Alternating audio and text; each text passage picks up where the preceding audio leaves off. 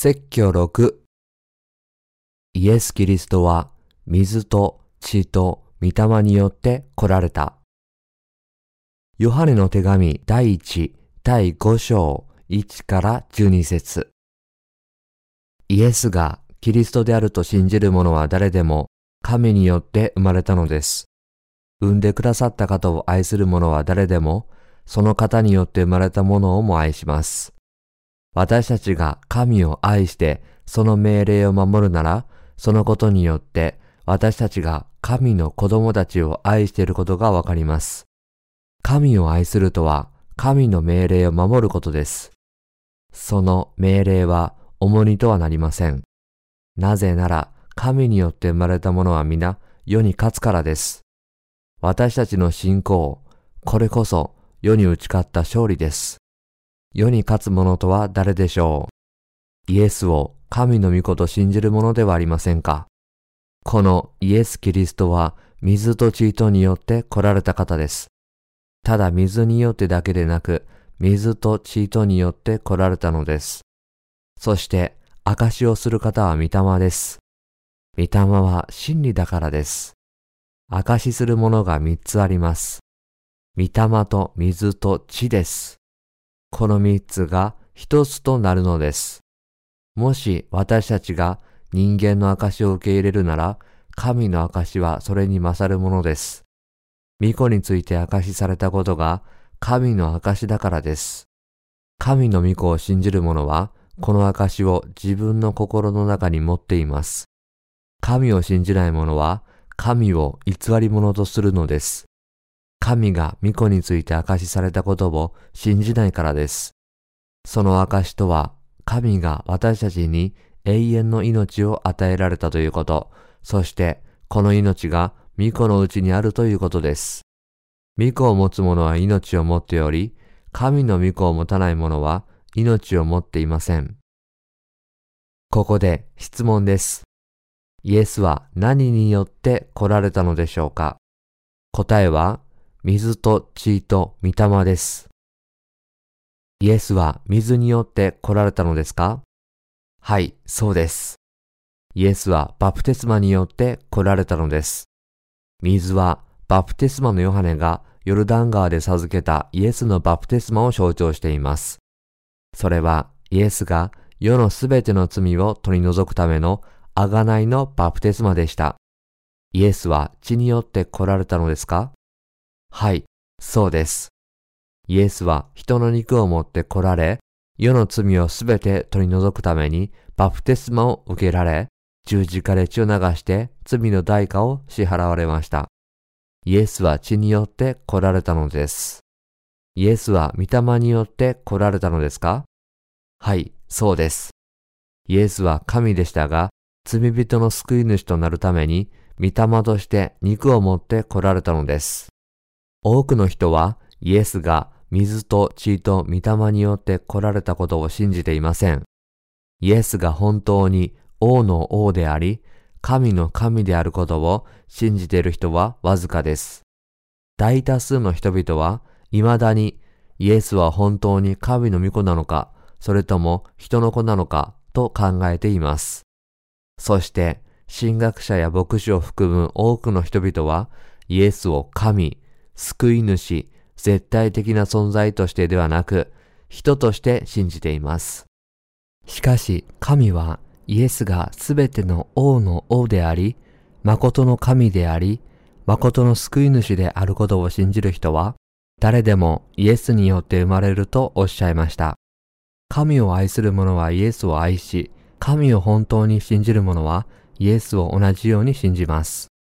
人々は新しく生まれなければこの世には打ち勝てません。このように真のキリスト教徒だけが世に打ち勝つことができると、使徒ヨハネは語っています。信者が世に打ち勝つことができるのは、水と血と御霊への信仰があるからです。世に打ち勝つ力は、その人の意志や努力、情熱からは湧き出てこないのです。たとえ私が人の威厳や見つかりの威厳で話しても、愛がないなら、やかましいドラやうるさいシンバルと同じです。また、たとえ私が予言の賜物を持っており、またあらゆる奥義とあらゆる知識とに通じ、また山を動かすほどの完全な信仰を持っていても、愛がないなら何の値打ちもありません。また、たとえ私が持っているものの全部を貧しい人たちに分け与え、また私の体を焼かれるために渡しても、愛がなければ何の役にも立ちません。コリント人への手紙第1、第13章、1から3節ここで言う愛とはイエスが水と血と御霊によって来られたことを意味しています。聖書では愛という言葉は常に真理への愛、テサロニケ人への手紙第2、第2章10節を指します。実際、神の愛はその一人子を通して現れました。ヨハネの手紙第1、第4章9節3章水と血を信じる者だけが世に打ち勝つことができる。ここで質問です。誰が世に打ち勝つことができるのですか？答えは、イエスのバプテスマと血と御霊の贖いを信じる者です。ヨハネの手紙第1、第5章5から6節は、世に勝つ者とは誰でしょう？イエスを神の御子と信じるものではありませんか？このイエス・キリストは水と血とによって来られた方です。とあります。キリスト教徒の皆さん、サタンと世に打ち勝った方はイエス・キリストです。イエスの水と血と御霊の御言葉を信じる者は世にも打ち勝つことができます。イエスはどのようにして世に打ち勝ったのでしょうか水と血と御霊の贖いによってです。聖書では、水はイエスのバプテスマを指しています。ペテロの手紙第1、第3章21節3章。イエスは肉を持ってこの世に来られました。世の罪人を救うために来られ、すべての罪人の罪を取り除くためにバプテスマを受けられ、その罪をあがなうために十字架で死なれました。十字架での血は、主が人の肉を持ってこの世に来られたことを指しています。罪人を救うために罪のある肉に似せて来られ、水でバプテスマを受けられました。ですからイエスは水と血の両方によって私たちのところに来られたのです。つまり、バプテスマの水と死の血の両方でこの世のすべての罪を取り除いてくださったのです。サタンはどのようにして世を支配したのでしょうかサタンは人類が神の御言葉を疑うように仕向け、不従順の種を心に植え付けました。サタンは人を騙して神の御言葉に従わせないようにすることで人々を自分のしもべにしようとします。しかしながらイエスはこの世に来られ、バプテスマの水と十字架での血によって彼らの罪をすべて消してくださいました。サタンに打ち勝ち、この世のすべての罪を消し去ってくださったのです。これはイエス・キリストが罪人の救い主であったからです。水と血とによって来られたからこそ私たちの救い主となったのです。イエスは贖いのバプテスマで世の罪をすべて取り除いてくださった。ここで質問です。イエスが世に打ち勝ったというのはどういうことでしょうか？答えは、世の罪をすべて取り除いてくださったということです。イエスは世の罪をすべて取り除くためにバプテスマを受け、そうした世の罪をあがなうために死なれたので、私たちをすべての罪から解放することができました。イエスは全人類の代表であるバプテスマのヨハネからヨルダン川でバプテスマを受けられたので、世のすべての罪がイエスの上に移されたのです。イエスは罪の代価のために十字架でご自分の命を捧げられました。その死と復活によってサタンの力に打ち勝たれました。イエスはその死によって私たちのすべての罪の代価を支払われたのです。イエスはバプテスマの水と十字架の血によって罪人のもとに来られた。ここで質問です。イエスはどのようにしてサタンの力に打ち勝ったのでしょうか？答えは、イエスのバプテスマと血と御霊によってです。使徒ヨハネは、贖いは水だけではなく、水と血の両方であると言いました。したがって、イエスがすべての罪を取り除き、私たちの罪を永遠に消されたように、すべての罪人はイエスを信じ、イエスの御言葉に忠実になることで罪から救われるのです。イエスがこの世に降りて来られた時、私たちの罪を取り除いてくださっただけでなく、十字架で血を流して死なれることで罪をあがなってくださいました。ヨルダン川でのバプテスマで私たちの罪をすべて取り除かれ、十字架でその罪の代価を支払われました。ご自分の死で私たちの罪をあがなれたのです。罪から来る報酬は死です。ローマ人への手紙第6章23節という神の公正な立法が成就したのです。イエスがおっしゃった世に打ち勝つとはどういうことでしょうか世に打ち勝つ信仰とは、イエスが水と血によって私たちに授けてくださった贖いの福音を信じる信仰のことです。肉体の形で来られ、水のバプテスマと十字架での死によって救いを明かしされました。イエスはこの世、すなわちサタンに打ち勝ちました。初代教会の弟子たちは、ローマ帝国にも、この世の誘惑にも屈することなく、殉教しても毅然としていました。これは、イエスが水によって来られ、すなわち私たちの罪をすべて取り除くためにバプテスマを受けられ、十字架の血によって来られたこと、すなわち私たちの罪の代価を死によって支払われたことを信じていた結果です。イエスは御霊のうちに来られ、すなわち人間の肉を持って来られ、バプテスマと十字架での血によって罪人の罪を取り除かれ、あがなれるべき私たち全員が世に打ち勝つことができるようにされました。そのことは今、私たちを救うバプテスマをあらかじめ示した方であり、イエス・キリストの復活によるもの。ペテロの手紙第1、第3章21節ここで質問です。救いの方とは何ですか？答えは、イエスのバプテスマです。ペテロの手紙第1、第3章21節には、そのことは今、あなた方を救うバプテスマをあらかじめ示した方なのです。バプテスマは肉体の汚れを取り除くものではなく、正しい良心の神への誓いであり、イエス・キリストの復活によるものです。と書かれています。使徒ペテロはイエスが救い主であり、バプテスマの水と血によって来られたことを証ししました。その結果、私たちは水と血によって来られたイエスを信じるべきです。そして、イエスのバプテスマの水が私たちの救いの方であることを知るべきです。使徒ペテロは、バプテスマの水と血と御霊が贖いの絶対的な要素であると語りました。イエスの弟子たちの中に、イエスのバプテスマなしに十字架の血を信じた者はいませんでした。血だけを信じることは、誠の信仰の半分しか持っていないことになります。半分の、あるいは不完全な真理に基づく信仰は、時とともに衰えていきます。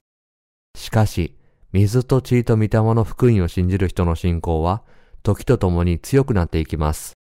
しかしながら、最近の世界では、血だけの福音の声がどんどん強くなっています。なぜそうなっているのでしょうか？人々は真理の御言葉、水と御霊の贖いを知らないので、新しく生まれることができないのです。一時期、西洋の教会は迷信の犠牲になっていました。一時的には繁栄していたようですが、サタンの手先が信仰迷信に変えてしまいました。迷信とは紙に十字架を書いたり、木で十字架を作ったりすると悪魔が逃げていくとか、イエスの血を信じる信仰を告白すると、サタンが追い払われるなどと信じることです。このような迷信などを通して、サタンは人々を騙し、イエスの血を信じるだけでよいと信じ込ませました。サタンはイエスが罪人のためにしてくださったことは、十字架で血を流してくださったことだけだと言って、血を恐れるふりをします。しかしながら、ペテロをはじめとする弟子たちは、イエスのバプテスマと十字架での血という誠の福音を証ししました。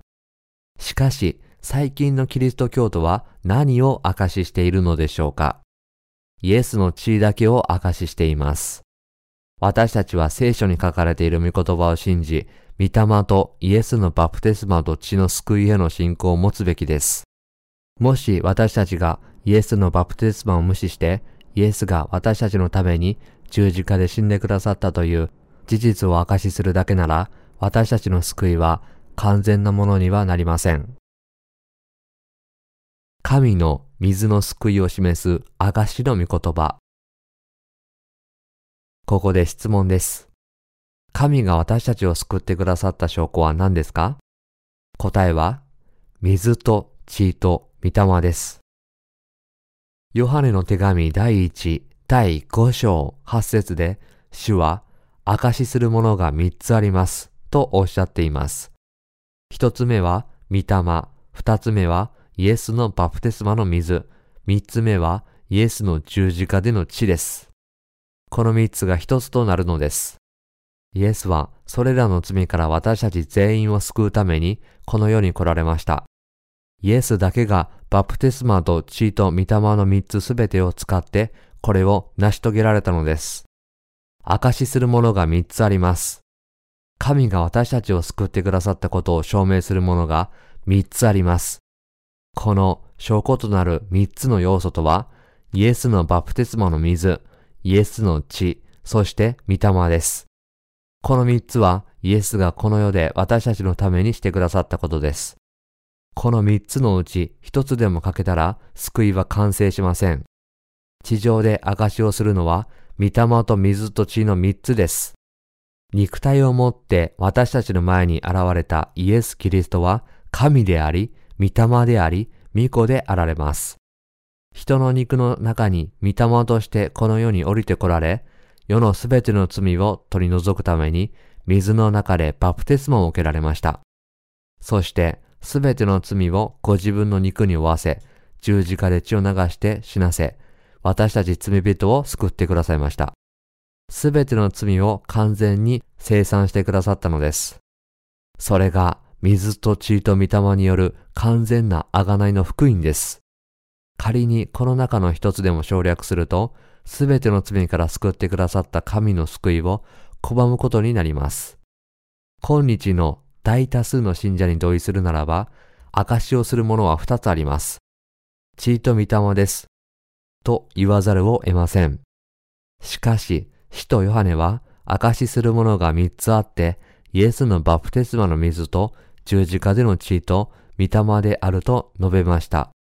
使徒ヨハネは非常に明確な証をしました。罪人をあがなう信仰とは、御霊と水と血を信じる信仰です。人間が世に打ち勝つことができる信仰とは、どのようなものでしょうかそのような信仰はどこにあるのでしょうかそれはまさに聖書の中にあります。それは水と血と御霊によって来られたイエスを信じることです。信仰を持って救いと永遠の命を受けましょう。ここで質問です。イエスのバプテスマなしに神の救いは完全なのでしょうか？答えは、いいえ、完全ではありません。昔、新しく生まれる前の私も、十字架の血と御霊だけを信じるキリスト教徒でした。主が御霊として降りて来られ、私のために十字架で死んでくださり、すべての罪から救ってくださると信じていました。この二つだけを信じて、厚かましくもすべての人に説いていました。私は神学を学び、宣教師になって、イエスのようにすべての迷える魂のために働き、死ぬことを計画していました。いろいろと壮大な計画を立てていたのです。しかし、二つのことしか信じていない限り、私の心には常に罪が残っていました。その結果、私はこの世に打ち勝つことができませんでした。罪から解放されなかったのです。血と御霊だけを信じていた頃は、まだ心の中に罪がありました。イエスを信じても、まだ心に罪が残っていたのは、イエスのバプテスマという水を知らなかったからでした。バプテスマの水と血と御霊への完全な信仰によって贖われるまで、私の救済は完了しませんでした。私が肉の罪に打ち勝つことができなかったのは、イエスのバプテスマの意味を知らなかったからです。今でも多くの人がイエスを信じながらも肉の罪を犯しています。彼らはまだ心に罪を抱えており、イエスに対する初めの愛を復活させるためにあらゆることを試みています。彼らは水で自分の罪を完全に現れたことがないので、最初の熱狂の情熱を復活させることができません。彼らはイエスがバプテスマを受けた時に自分の罪がすべてイエスの上に移されたことを理解しておらず、転んでも再び信仰を回復することができません。私は皆さんにこのことをはっきりと伝えたいと思います。私たちはイエスを信じることで信仰に生き、この世に打ち勝つことができます。どんなに至らない点があっても、この世でどんなに罪を犯しても、バプテスマと流された血で私たちを完全に罪から解放してくださったイエスを救い主として信じる限り、私たちは勝利に立つことができるのです。しかしながら、イエスのバプテスマの水がない状態でイエスを信じても完全に解放されることはありません。使徒ヨハネは世に打ち勝つ信仰とは、バプテスマの水と血と御霊によって来られたイエス・キリストへの信仰であると語りました。神はバプテスマとその血を信じる者をあがなうために、その一人子を私たちのところに使わされました。イエスはバプテスマによって私たちの罪をすべて取り除いてくださいました。神の一人子であるイエスは、御霊で、人の肉で私たちのところに来られました。そして十字架で血を流され、罪の代価を支払ってくださいました。こうしてイエスはすべての人間を罪から解放してくださったのです。世に打ち勝つための信仰は、イエスが水と血と御霊によって私たちのもとに来られ、すべての罪から完全に解放されたという真理を信じることから生まれます。もしバプテスマの水と十字架での血がなかったら、誠の救いはありません。三つの構成要素のうち、どれか一つでもなければ、誠の救いは得られませんでした。水と血と御霊がなければ、誠の救いは得られません。ですから私たちは、水と血と御霊を信じなければなりません。このことを知れば、誠の信仰を持つことができます。水と血と御霊の証がなければ、誠の救いではないと告げる。ここで質問です。救いの証に必要な三つの要素とは何ですか？答えは、水と血と御霊です。先ほどの質問をこのように考えることがあります。イエスは私の救い主。十字架の血を信じて殉教者として死にたい。私は心に罪があってもイエスを信じている。私は熱心に悔い改め、毎日善良で公正で慈愛に満ちた行動をとるように努力してきた。私は自分の命とこの世のすべての財産をあなたのために捧げた。私は結婚もしていない。神が私を知らないはずがない。イエスは私のために十字架で死んでくださった。私たちの聖なる神が人として降りてきて、私たちのために十字架で死んでくださった。私はあなたを信じ、あなたのために犠牲を払い、あなたのために忠実に仕事をした。私には価値がなく、まだ心に罪があるかもしれないが、イエスはそのために私を地獄に送るだろうか。いいや、そうはなさらないだろう。こういった人々は非常に大勢います。彼らはイエスがバプテスマを受けて世の罪をすべて取り除かれたことを信じていない人たちです。このようなイエスを信じている名目上のキリスト教徒がまだ罪を持っている場合、彼らはどこに行くのでしょうか？地獄に行くのです。彼らはただの罪人です。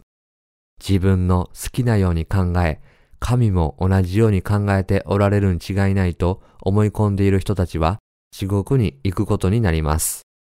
さらに、イエスが十字架で死なれて、すべての罪を取り除いてくださったので、この世には罪がないという人もいます。しかしながら、これは血と御霊の話に過ぎません。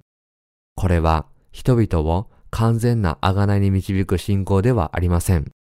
私たちはイエスがバプテスマによって私たちの罪を取り除かれ、裁かれ、私たちのために十字架で死なれ、死から3日目に蘇られたことを信じなければなりません。このような信仰がなければ完全な贖いはできません。イエス・キリストはバプテスマを受け、十字架で死なれ、復活されました。イエス・キリストは水と血と御霊によって私たちのところに来られました。世の罪をすべて取り除いてくださったのです。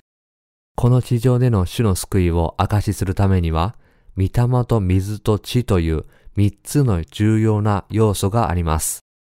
第一に、御霊はイエスが神であり、人の肉体を持って降りて来られたことを証ししています。第二の要素は水の証です。水とはバプテスマのヨハネからイエスがヨルダン川でお受けになったバプテスマのことで、それによって私たちの罪がイエスの上に移されたのです。イエスがバプテスマを受けられた時、私たちの罪はすべてイエスの上に移されました。マタイの福音書第3章15節3章。第3の証はイエスが私たちの罪の裁きの責任を私たちの代わりに引き受けてくださったことを表す地です。イエスは私たちのために死なれ、父の裁きを受け入れられ、3日目に復活なさって、私たちに新しい命を与えてくださいました。父なる神は、巫女のバプテスマと血を信じる者の心に御霊を使わされ、私たちの贖いを証ししてくださいます。新しく生まれた者は、世に打ち勝つための御言葉を持っています。あがれた人は、サタン、偽予言者の嘘、そして絶え間なく襲ってくるこの世の障害や圧力に打ち勝ちます。私たちがこの力を持っている理由は、私たちの心の中にイエスの水と血と御霊という三つの証があるからです。ここで質問です。どうやって世とサタンに打ち勝つのでしょうか？答えは、三つの証を信じることによってです。私たちがサタンや世に打ち勝つことができるのは、御霊と水と血を信じているからです。イエスのバプテスマと血を信じる者は、偽予言者のあらゆる惑わしに打ち勝つことができます。この打ち勝つ力を持つ私たちの信仰は、水と血と御霊にあります。皆さんはこれを信じますか？イエスのバプテスマ、イエスの血による贖い、そしてイエスが神の御子であり、私たちの救い主であるという信仰を持たなければ、新しく生まれることも、世に打ち勝つこともできません。そのような信仰を皆さんの心の中に持っていますか？皆さんの心の中に御霊と水を持っていますか？皆さんの罪がすべてイエスの上に移されたことを信じますか？十字架の血を心の中に持っていますか？心の中にイエスの水と血への信仰を持ち、イエスが自分のために十字架にかかって死んでくださったこと、自分のために裁きを受けてくださったことを信じるならば、世に打ち勝つことができます。使徒ヨハネが世に打ち勝ったのは、この三つの必須要素をすべて心の中に持っていたからです。また、仕事上の障害や脅威に耐えているすべての信仰の兄弟たちに、贖いについて語りました。あなた方もこのようにして世に打ち勝つことができるのです。イエスは御霊と水と血によって来られました。イエスが世に打ち勝ったように、忠実なものも世に打ち勝つことができます。これが忠実なものが世に打ち勝つための唯一の方法なのです。と証ししました。ヨハネの手紙第1、第5章8節には、証しするものが三つあります。御霊と水と地です。この三つが一つとなるのです。と書かれています。今でも多くの人が血と御霊だけを語ってイエスのバプテスマの水を省略しています。水を除外するならまだサタンに騙されているのです。自己欺瞞の背後から出てきて悔い改めイエスのバプテスマの水を信じて新しく生まれるべきです。イエスの水と血を信じることなく誰もこの世に打ち勝つことはできません。もう一度言いますが誰にもできません。私たちはイエスの水と血を強力な武器として用いて戦わなければなりません。イエスの御言葉は光である御霊の剣です。すべての罪を洗い流してくれたイエスのバプテスマを信じていない人がまだあまりにも多いのです。二つのことしか信じていない人がまだ多いのです。そのためイエスが起きよ、光を放てとおっしゃっても全く光を放つことができません。まだ心の中に罪が残っているのです。イエスを信じていても地獄に落ちてしまうのです。イエスのバプテスマと血の福音は人々が聞いて信じて救われるように確実に明かしされなければならない。ここで質問です。イエスのバプテスマへの信仰は単なる競技のようなものなのでしょうか？答えは、いいえ、競技ではありません。それは真理です。私たちが福音を明かしするとき、それは明確なものでなければなりません。イエスは御霊と私たちの罪をすべて取り除いたバプテスマと、その罪をすべてあがなった血によって来られました。私たちはこの三つをすべて信じなければなりません。そうでなければ、私たちは福音を説いているのではなく、単純な宗教を説いていることになります。ほとんどのキリスト教徒は、今日のキリスト教を単なる宗教とみなしていますが、キリスト教は宗教に分類されるものではありません。それは真理の上に築かれた贖いの信仰であり、神を仰ぐ信仰です。キリスト教は宗教であるはずがありません。宗教とは人間が作ったもので、信仰とは神が与えてくださった救いを仰ぐことです。そこが違うのです。この真理を無視すると、キリスト教をただの宗教として扱い、道徳や論理によって解くことになります。イエス・キリストはこの世に宗教を確立するために来られたのではありません。キリスト教という宗教を確立されたわけではありません。なぜそれが宗教だと思うのですか？もし全部同じなら代わりに仏教を信じればいいじゃないですか。私がこの世に言うのは間違っていると思いますか？ある人は宗教的な生き方をしてイエスを信じ、何が違うのですか？天国、涅槃、楽園、どれも同じもので名前が違うだけです。どうせみんな同じところに行き着くのだから。と言ってしまうことがあります。キリスト教徒の皆さん、私たちは真理の上にしっかりと立つべきです。そして起きて光を放つべきです。私たちは躊躇なく真理を語ることができるはずです。誰かが、それが天国への唯一の道であるはずがない、と言ったら、皆さんははっきりとした口調で、いえいえ、それが唯一の道です。水と血と御霊によって来られたイエス・キリストを信じてこそ天国に行くことができるのです。と言うべきです。皆さんは他の魂が贖いの御言葉を聞いて新しく生まれ天国に行くことができるように非常にまばゆく光を放たなければなりません。正しい信仰を持ちなさい。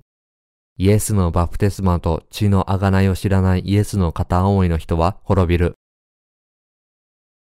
ここで質問です。イエスを信じていても誰が滅びるのでしょうか？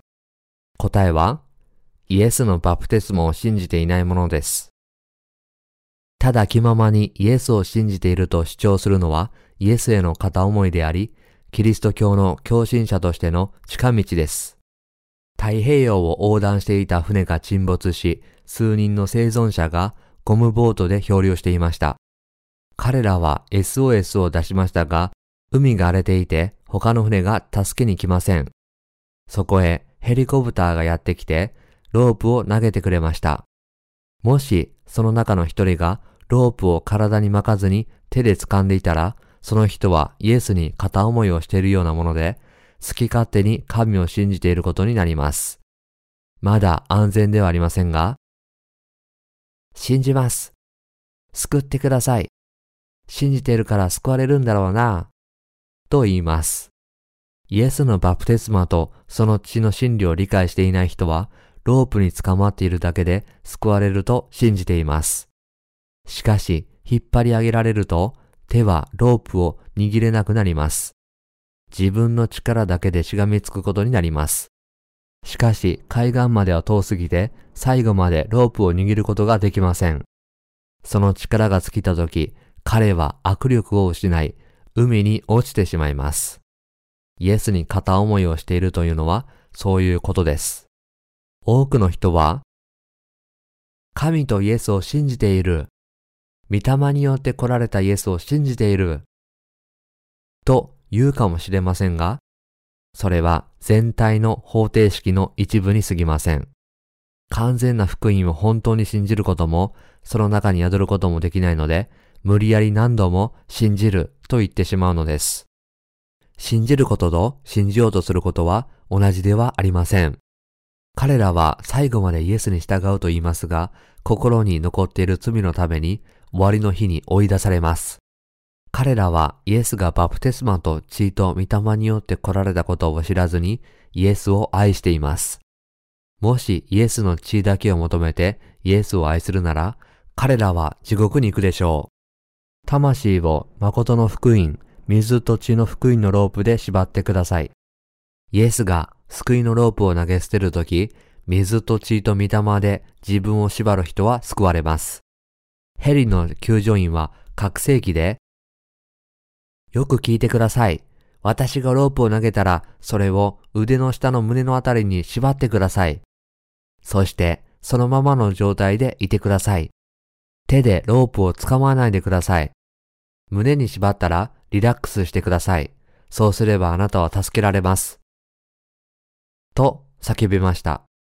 最初の人は指示に従って自分をロープで縛り、その人は助かりました。しかしもう一人の人は、心配するな。俺は体が丈夫なのだ。ヘルスクラブで鍛えてるからね。見てよ、この筋肉を。俺は何キロでも頑張れる。と言いました。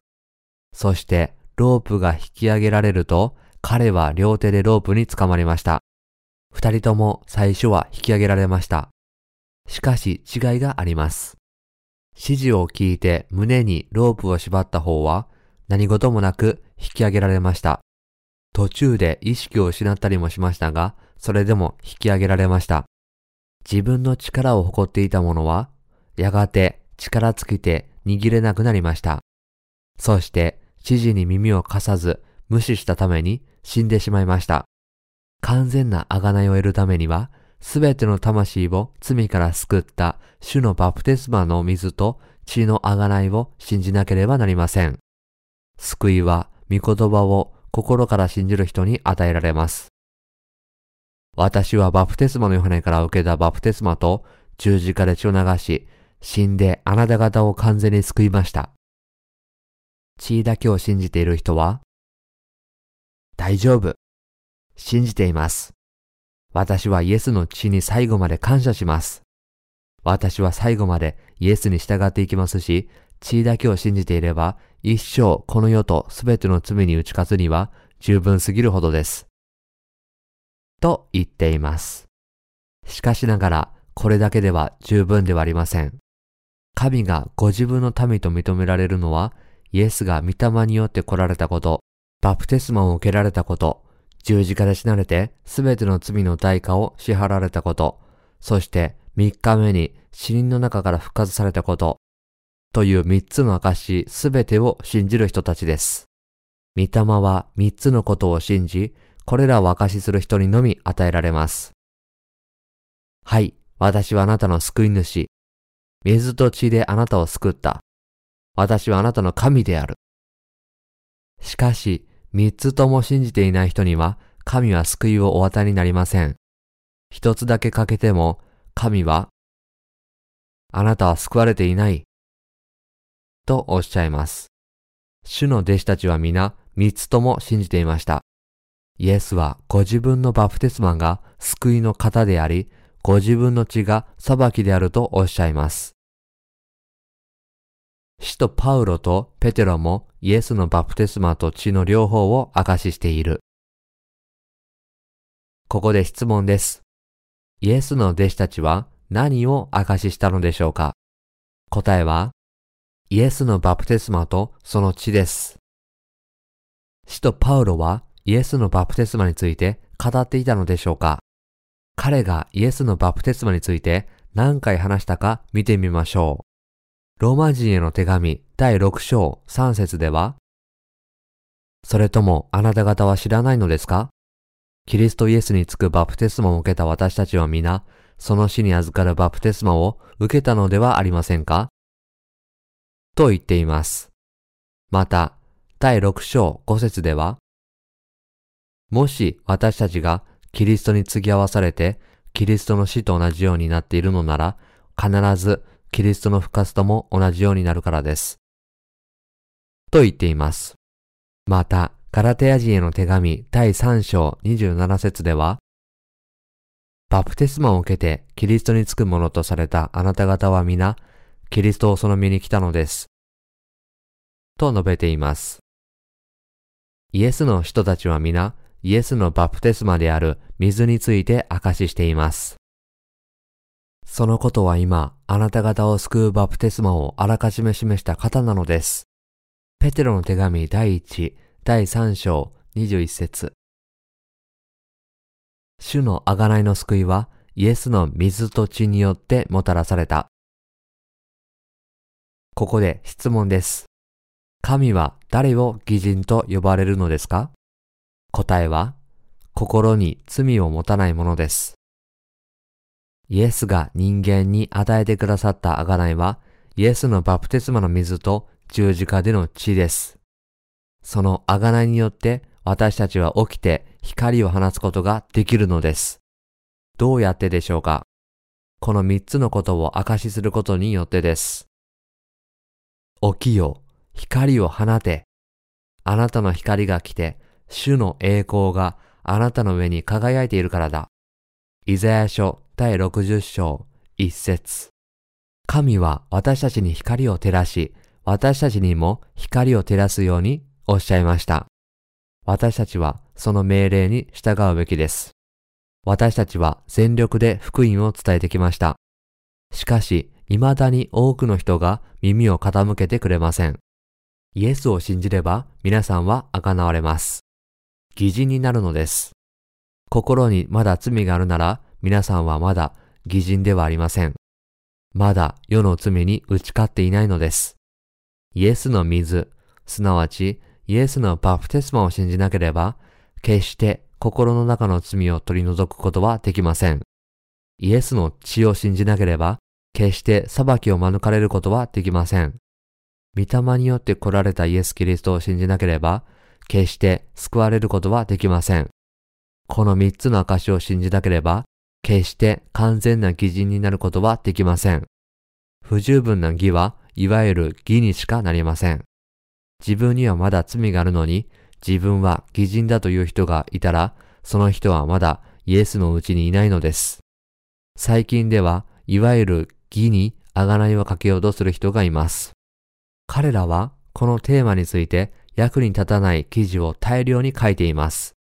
心に罪が残っているのに、神はその人を罪のない人とお呼びになるのでしょうかそのようなことはなさいません。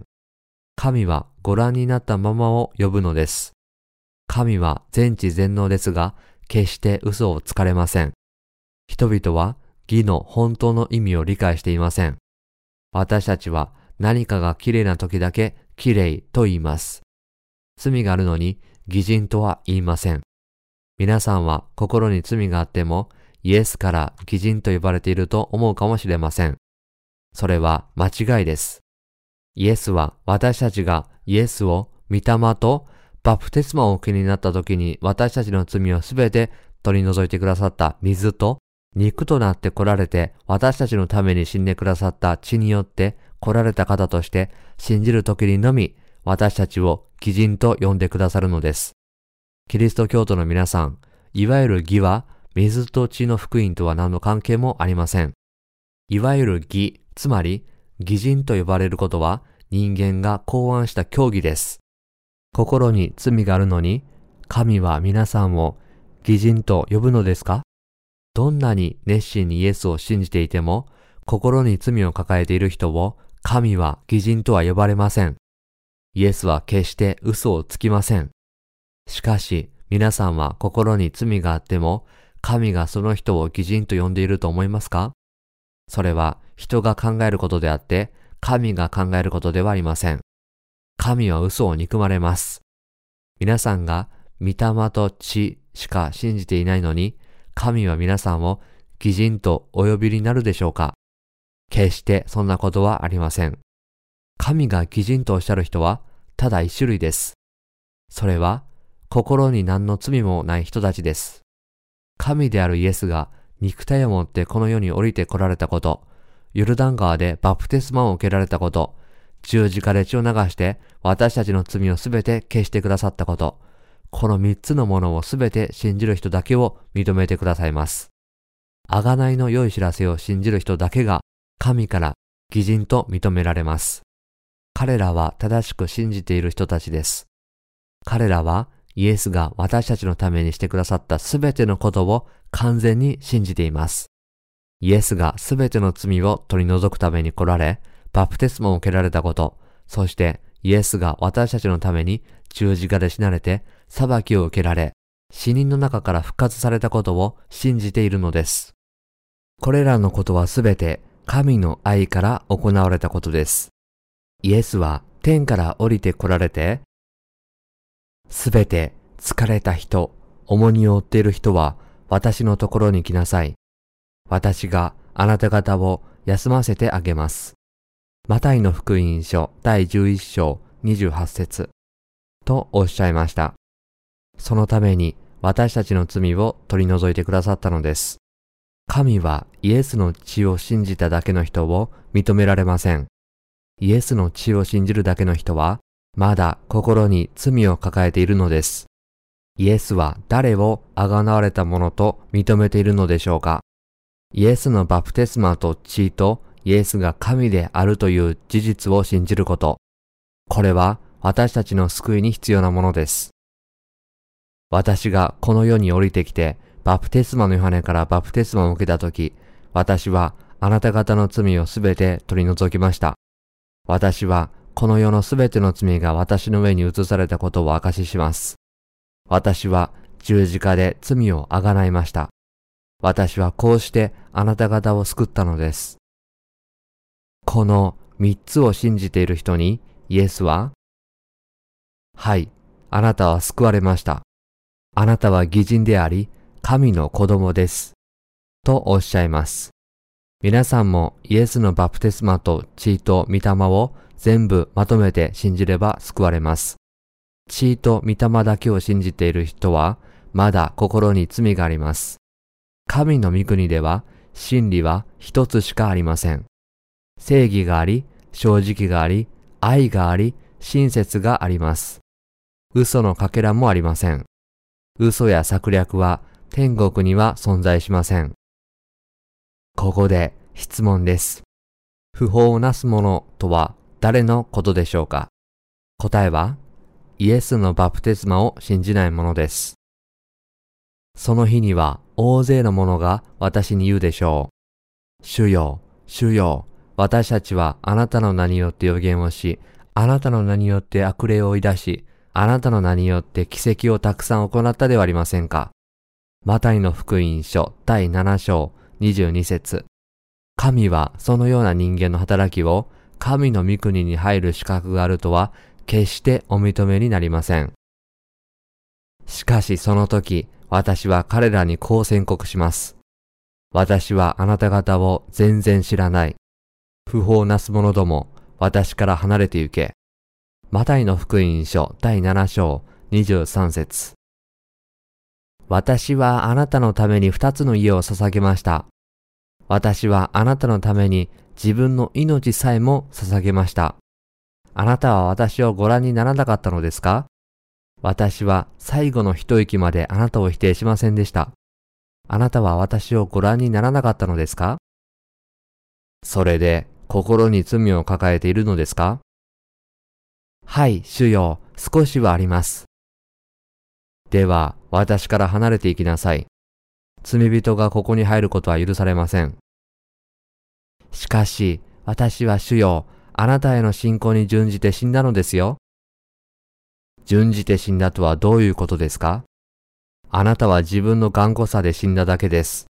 あなたは私のバプテスマと血を認めましたか？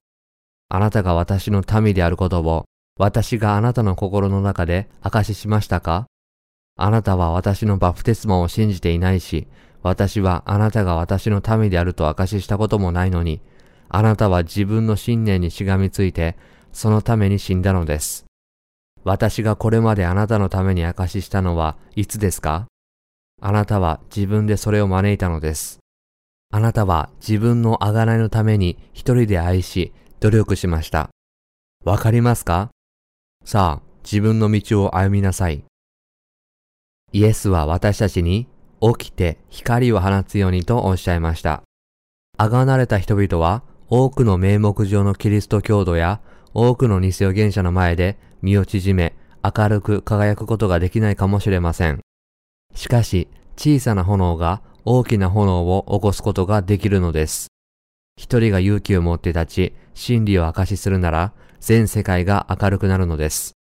イザヤ書第60章1から2節にはこう書かれています。起きよ、光を放て。あなたの光が来て、主の栄光があなたの上に輝いているからだ。見よ、闇が地を覆い、暗闇が諸国の民を覆っている。しかし、あなたの上には主が輝き、その栄光があなたの上に現れる。神は私たちに真実でない暗闇、つまり偽りの福音が全世界を覆っているので、起きて光を放つようにと命じています。イエスを信じる者だけがイエスを愛することができます。あがなれていない者は、決してイエスを愛することはできません。どうしてそんなことができるのでしょうか彼らは愛を口にするだけで真理をすべて信じない限り本当にイエスを愛することはできないのです。罪人の救いを証しするものは三つある。ここで質問です。私たちの心の中にある救いの証とは何ですか？答えは、イエスのバプテスマです。証しするものが三つあります。御霊と水と地です。この三つが一つとなるのです。イエスが地上に来られて、水と血で見業をされました。そうして私たちを救ってくださいました。もし私たちが人間の証を受け入れるなら、神の証はそれに勝るものです。御子について証しされたことが神の証だからです。神の御子を信じる者は、この証を自分の心の中に持っています。神を信じない者は、神を偽り者とするのです。神が御子について証しされたことを信じないからです。その証とは、神が私たちに永遠の命を与えられたということ、そしてこの命が御子のうちにあるということです。御子を持つ者は命を持っており、神の御子を持たない者は命を持っていません。ヨハネの手紙第1、第5章、9から12節新しく生まれている者は人間の証を受け入れます。偽人として認められます。あがなわれたものである新しく生まれている者が、あがないに関する真理を語るとき、人々はそれに異議を唱えることができません。彼らはそれを受け入れます。彼らは私たちが正しく信じていると言います。もし私たちがどのようにして新しく生まれたかを語るなら、私たちが証しする誠の福音には誰も逆らえません。彼らは私たちが正しいと言います。私たちは人間の証を受け入れます。しかし、この聖句では、神の証はそれに勝るものです。巫女について証しされたことが神の証だからです。とも書かれています。神の証は巫女の証だと書かれています。正しいですか？巫女の証とは何でしょうか？神が私たちを救ってくださった証は、イエスが御霊によって来られたこと、贖いの水によって来られたこと、そして十字架での血によって来られたことです。そして神はこのようにして私たちを救ってくださったこと、そして私たちはそれを信じているので、神の民であることを明かしなさいます。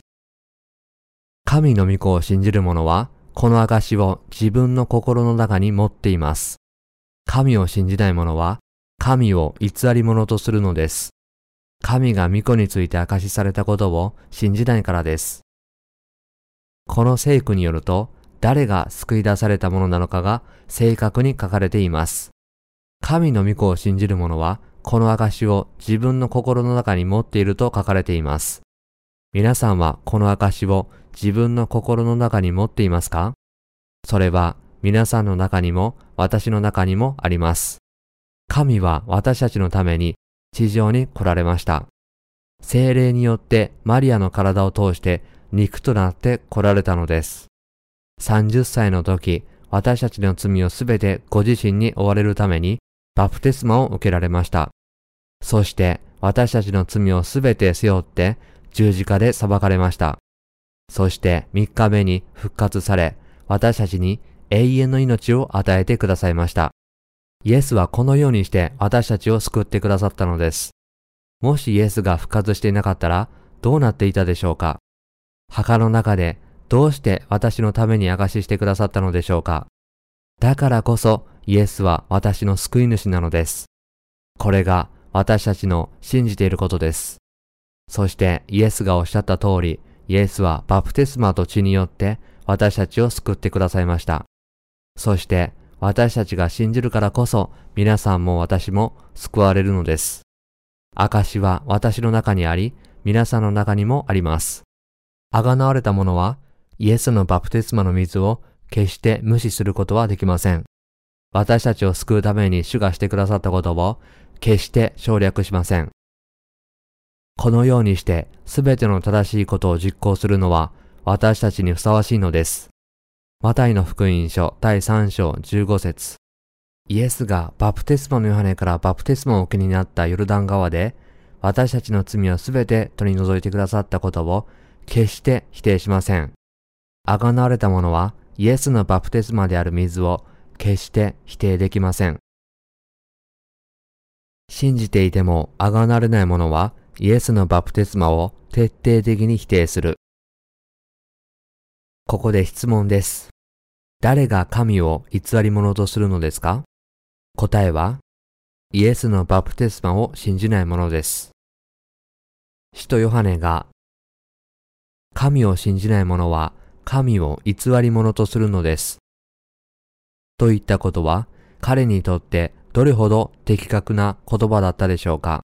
もし、使徒ヨハネが今ここに生きていたら、現代の私たちキリスト教徒に何と言うでしょうか。彼はイエスがバプテスマを受けになった時に、私たちの罪をすべて取り除いてくださったかどうかを問うでしょう。バプテスマのヨハネもイエスがバプテスマによって私たちをあがなってくださったという福音を証しするのではないでしょうか。私からバプテスマを受けたとき、あなた方の罪はイエスの頭の上に移され、イエスはあなた方の罪を背負ったのではありませんか。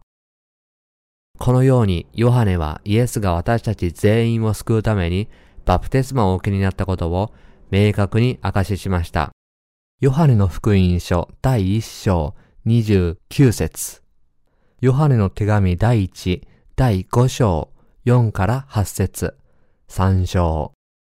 神を信じていない人、言い換えれば、神が私たちを救うためにしてくださったことをすべて信じていない人は、神を偽り者にしてしまうのです。私たちがイエスがバプテスマを受けられた時に、私たちの罪をすべて取り除かれたというと、彼らは、ああ、なんということでしょう。イエスは私たちの罪をすべて取り除くことはできません。イエスは現在を取り除いただけで、私たちの日ごとの罪はまだ残っているのですから。と言います。ですから彼らは贖われるためには、日ごとの罪に対する悔い改めの祈りを捧げなければならないと主張します。これが彼らの信じていることです。皆さんもそう信じているのですか？イエスのバプテスマによって私たちの罪が洗い流されたことを信じていない人は、神を偽り者としているのです。イエスはバプテスマを受け、十字架で血を流された時、私たちをただ一度で贖われた。ここで質問です。誰が嘘をついているのですか？答えは、イエスのバプテスマを信じないものです。イエスはバプテスマを受けられ、すべての罪をただ一度で取り除かれました。神はイエスのバプテスマと血を信じる者を救われますが、信じない者を見捨てられます。彼らは地獄に行くのです。ですから私たちが救われるかどうかは、私たちが何を信じるかにかかっています。イエスはすべての罪から予防、解放してくださいました。信じている者は救われ、信じていない者は神を偽り者としているので、まだ救われていません。人が地獄に行くのは自分の弱さのためではなく、自分が信じていないためなのです。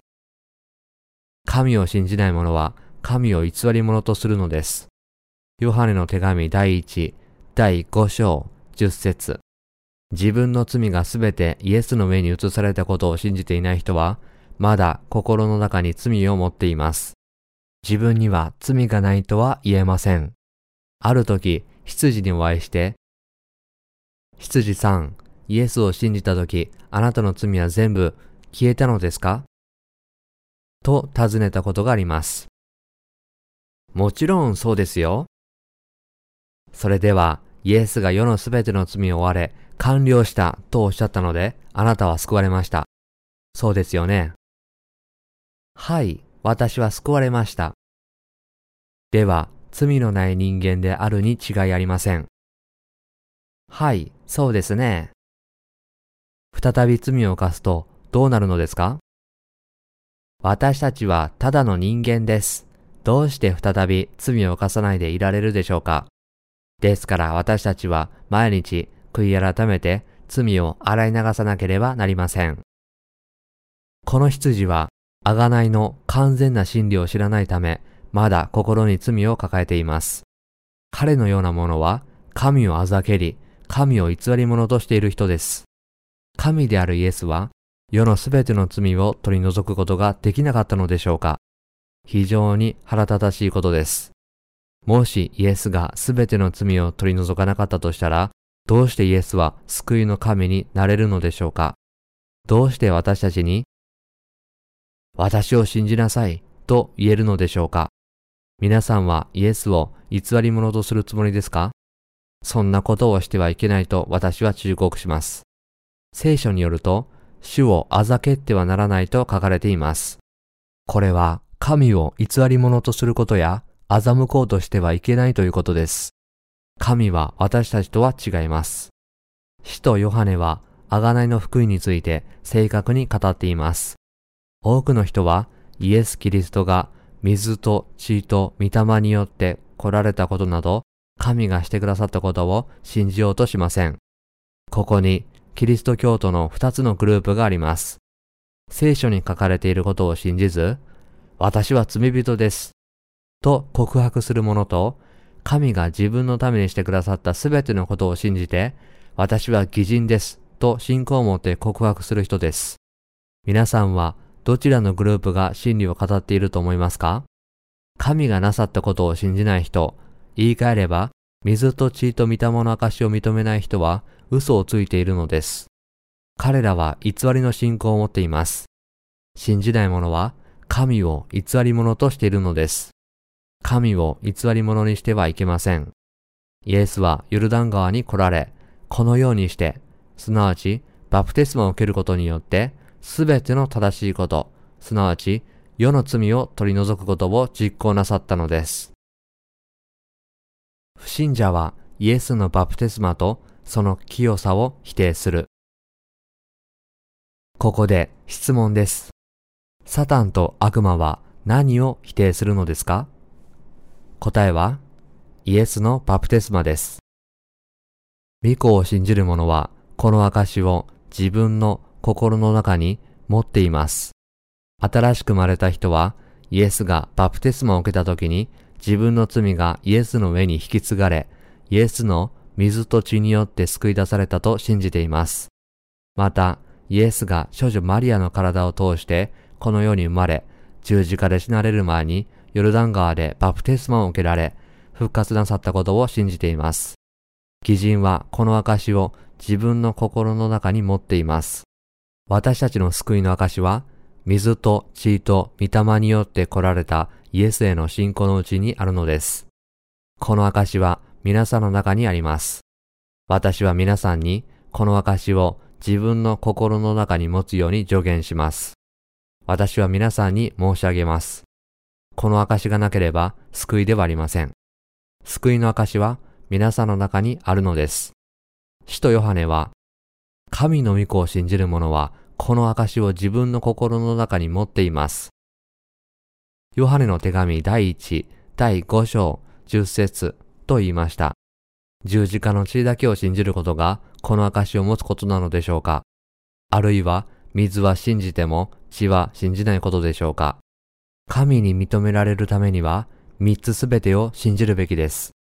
そうして初めてイエスが皆さんのためにあなたは救われましたと証ししてくださるのです。三つのうち二つだけを信じれば証が得られるというのでしょうかそれは自分のやり方で神を信じることです。それは自分で証しすることになります。このような人は非常に大勢います。世の中には三つのうち二つしか信じていない人が非常に多いのです。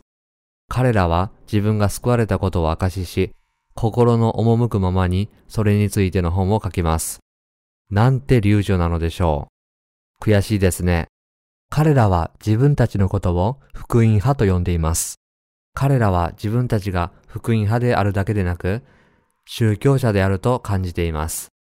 水を信じていないのに自分たちの救いを自慢しています。なんて論理的なのでしょう。しかし、彼らの心の中には神の証がありません。仮説に過ぎないのです。どうしてそれを救いと呼べるのでしょうか御霊と水と血によって来られたイエスを信じる者だけが神と人間の証を持っているのです。使徒パウロは、なぜなら私たちの福音があなた方に伝えられたのは言葉だけによったのではなく力と精霊と強い確信とによったからです。テサロニケ人への手紙第1第1章5節と言いました。人々がイエスの血だけを信じると、サタンは喜びます。ああ、愚か者どもよ。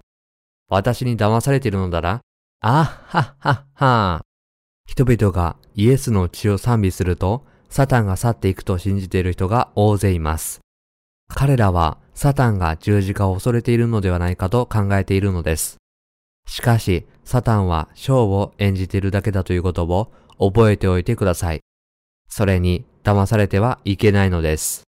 悪魔が人に入り込むと、その人は気が狂ったようになり、口から泡を吹くことがあります。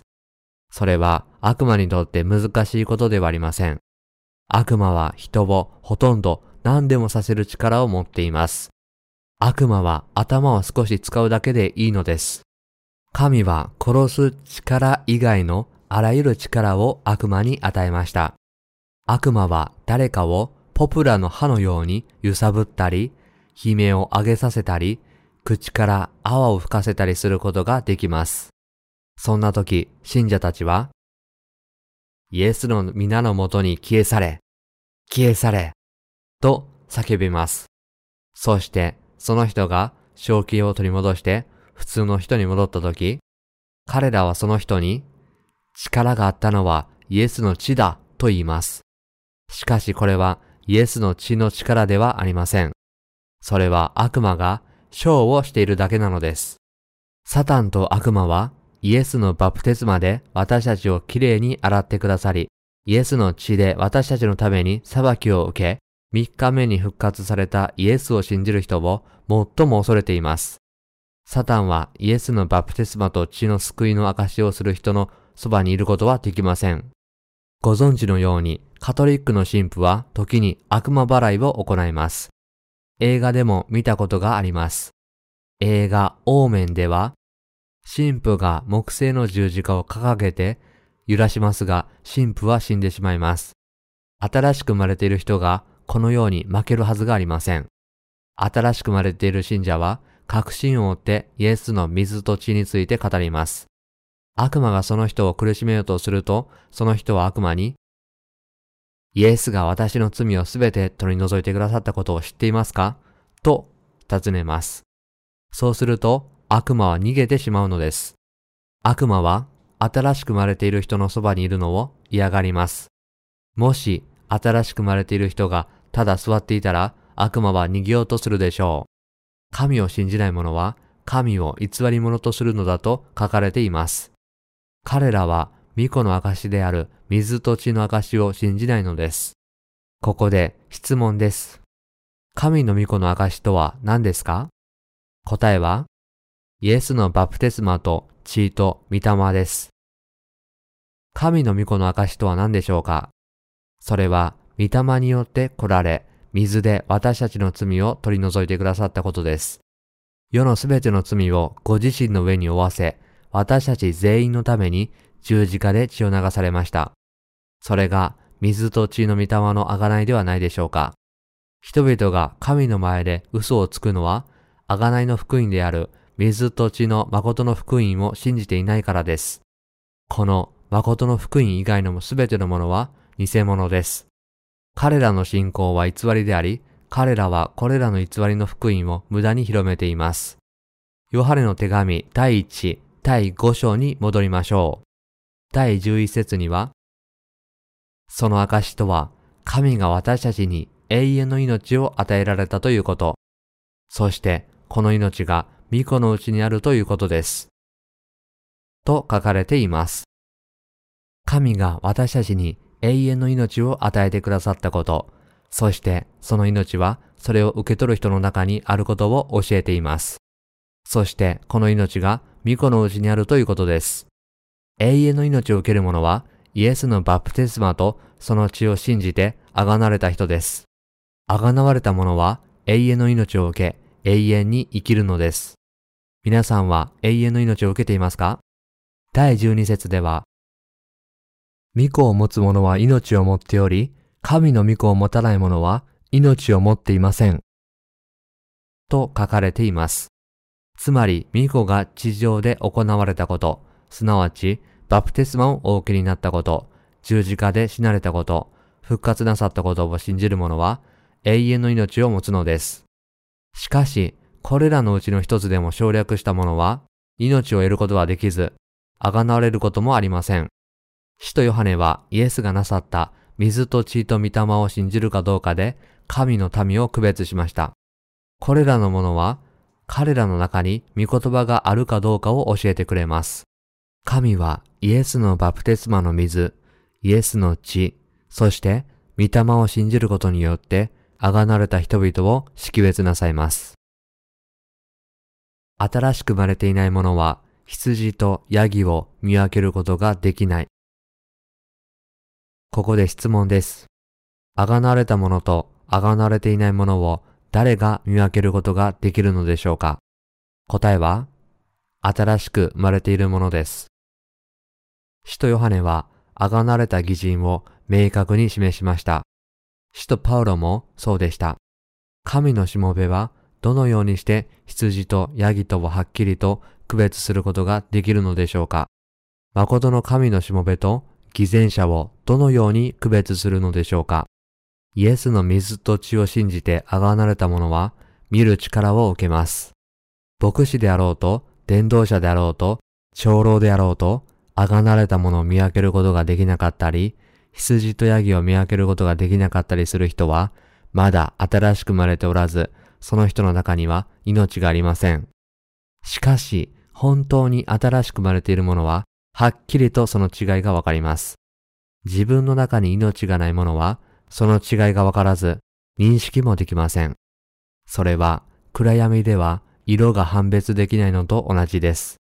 緑は緑、白は白です。しかし、目を閉じれば色は見えないし、認識もできません。しかし、目を開けている人は、ほんのわずかな色の違いでも認識できます。どれが緑で、どれが白かを見分けることができるのです。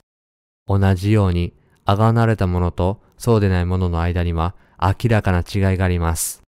私たちは水と血と御霊の福音である贖いの福音を述べ伝えなければなりません。私たちは起きて光を放たなければならないのです。誠の信仰を広めるために周りに人を集めるとき、私たちは人の言葉で話すのではありません。聖書の中では、ヨハネの手紙第1、第5章がその意味を説明しています。混乱がないように段階的に説明していくべきです。私たちが説いている御言葉、つまりイエスの水と血と御霊の御言葉は、贖いの光なのです。イエスの水を人々に知らせることは、明るく光を放つことです。イエスの血を知らせることは、明るく光を放つことです。この真理を知らない人がこの世に一人もいないように、はっきりさせなければならないのです。新しく生まれているものが起きて光を放たなければ、多くの人が救いを得られないまま死んでいき、神は喜ばれません。怠け者のしもべとおっしゃるでしょう。私たちはイエスの水と血の福音を広めなければなりません。なぜ何度も繰り返すのかというと、イエスのバプテスマは私たちが救われるためにとても重要だからです。子供たちに話すときは何度も何度も説明して理解してもらうようにポイントを押さえて説明します。もし文字の読めない人に教えるとしたら、まずアルファベットから始めるでしょう。そしてそのアルファベットを使った言葉の書き方を少しずつ教えていくのです。そしてパニッシュメントなどの言葉が書けるようになったら、その言葉の意味を説明するのです。私たちはイエスのことを本当に理解してもらうために、このように話すべきなのです。私たちはイエスのバプテスマを明確に説明すべきです。イエスは水と血と御霊によってこの世に来られました。皆さんがイエスを救い主として信じ、贖われることを祈ります。水と御霊の贖いは、イエスのバプテスマと十字架での知恵の信仰、そしてイエスが神であり、私たちの救い主であるという信仰から生じるものです。